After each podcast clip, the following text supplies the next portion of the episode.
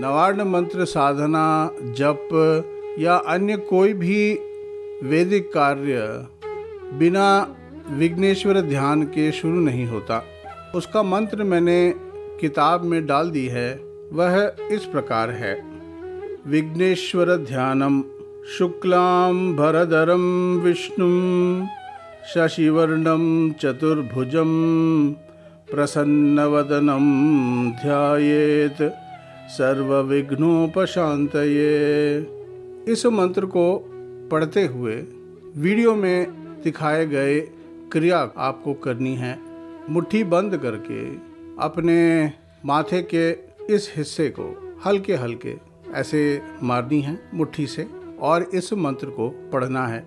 इसका वैज्ञानिक कारण ये है कि किसी भी ऐसे नियंत्रित चोट से इंसान का ध्यान तुरंत एकाग्र हो जाता है। सारी जीवन ऊर्जा, प्राण शक्ति सीधा दिमाग में केंद्रित होता है और उससे इंसान को अपने कार्य का पूरा लाभ, पूरा फल मिल जाता है। इसी उद्देश्य से किसी भी कार्य को विघ्नेश्वर ध्यान के साथ प्रारंभ किया जाता है।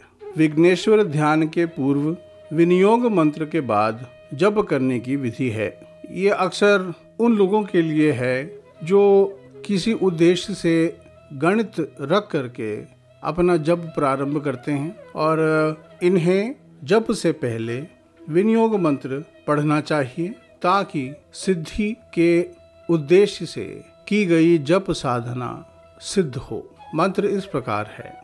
श्री गणपतिर्जयति ओम अस्य श्री नवार्ण मंत्रस्य ब्रह्मा विष्णुरुद्रा ऋषयः गायत्री उष्णिक अनुष्टिप् छन्दांसि। श्रीमहाकाली श्रीमहाकालीमहालक्ष्मीमहासरस्वत्यो देवताः। ऐं बीजं ह्रीं शक्तिः क्लीं कीलकम्। कीलकं श्रीमहाकाली महालक्ष्मी महासरस्वती प्रीत्यर्थे जपे विनियोग।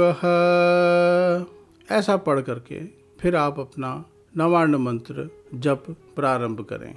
इन मंत्रों के पीछे, श्लोकों के पीछे, क्रियाओं के पीछे क्या उद्देश्य है, ये हम आगे आने वाले एपिसोड्स में डिटेल में कवर करने की कोशिश करेंगे।